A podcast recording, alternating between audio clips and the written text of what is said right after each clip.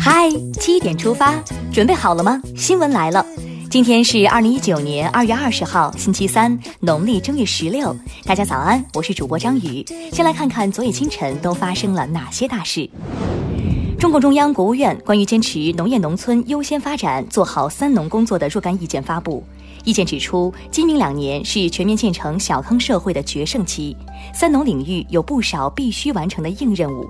到二零二零年，确保现行标准下农村贫困人口实现脱贫，贫困县全部摘帽，解决区域性整体贫困，确保粮食播种面积稳定在十六点五亿亩等，全面深化农村改革，激发乡村发展活力。应美方邀请，刘鹤将访问华盛顿，于二月二十一号至二十二号同美国贸易代表莱特希泽、财政部长姆努钦举行第七轮中美经贸高级别磋商。十七号，在新中国成立七十周年之际，国务委员兼外长王毅徒步沿边界线踏勘中缅边界，查看新中国第一块界碑。王毅亲自为界桩上略已斑驳的“中国”两字描红添色，并向当地的界务员了解边界日常维护情况，向基层边界工作者致以问候，表示感谢。近日，国家发展改革委、工业和信息化部等十五部门联合发布投资审批事项清单，包括了当前各类投资项目开工前需要办理的四十二项审批核准备案类事项，以及需要提交审查的二百五十八项申报材料。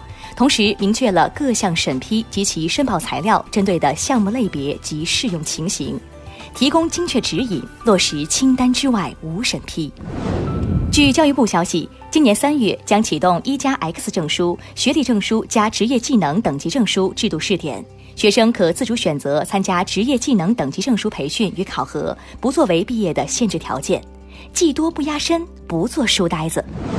国家发改委等十八部门提出，到二零二零年，覆盖城乡的基本医疗卫生制度基本建立，人均预期寿命提高到七十七点三岁，推广老年人健康体检，到二零二二年，基本实现六十五岁以上老年人健康体检全覆盖。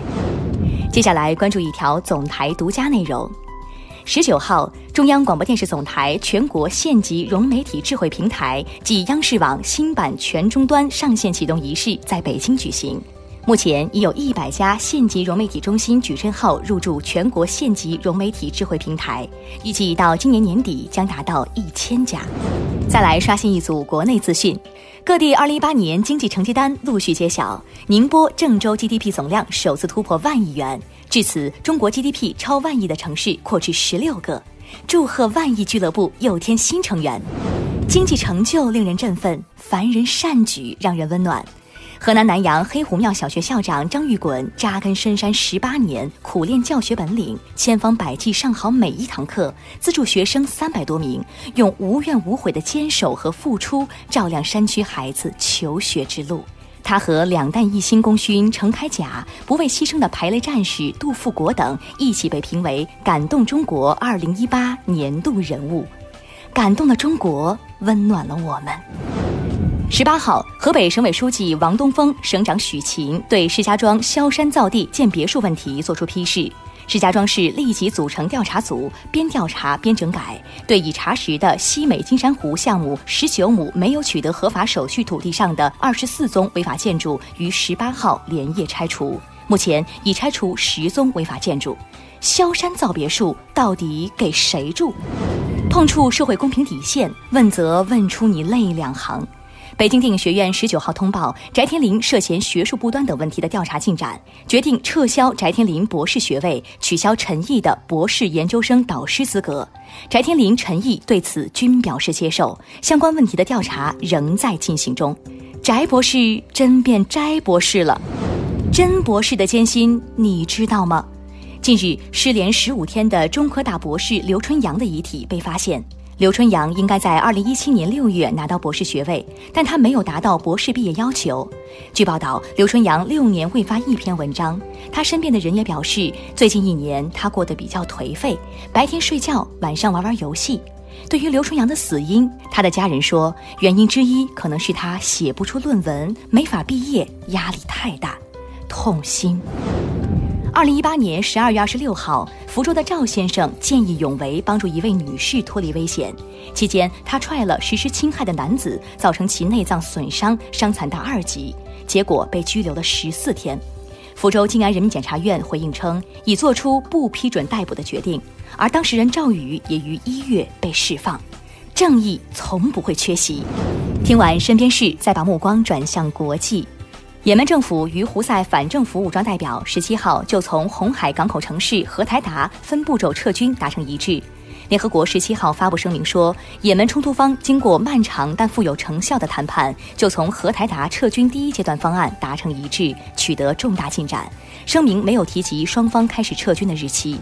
据美国媒体报道。加利福尼亚、纽约等十六个州十八号联合向位于旧金山的加州北部联邦地区法院提起诉讼，指控总统特朗普宣布国家紧急状态，以绕过国会筹集经费用于在美墨边境修建隔离墙一事非法。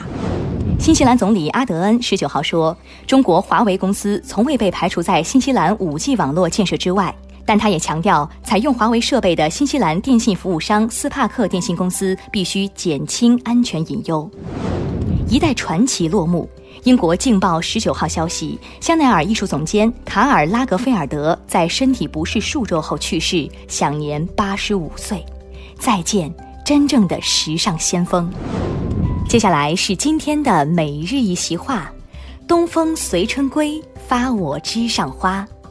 二零一五年二月十七号，中共中央总书记、国家主席、中央军委主席习近平在春节团拜会上发表重要讲话。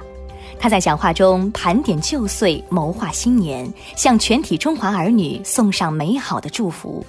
讲话开篇引用“东风随春归，发我枝上花”，展现了一幅春回大地、万物复苏的美妙图景。东风随春归，发我枝上花，出自唐代诗人李白的《落日忆山中》，是描写春天的千古名句。这句诗的意思是：和暖的东风跟随春天的脚步，吹拂大地，催开了枝头的花朵。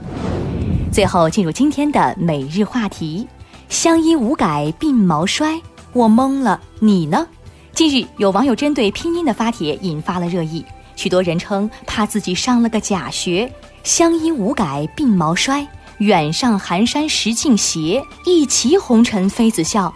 不少网友发现，许多读书时期的规范读音，现如今竟悄悄变成了错误读音。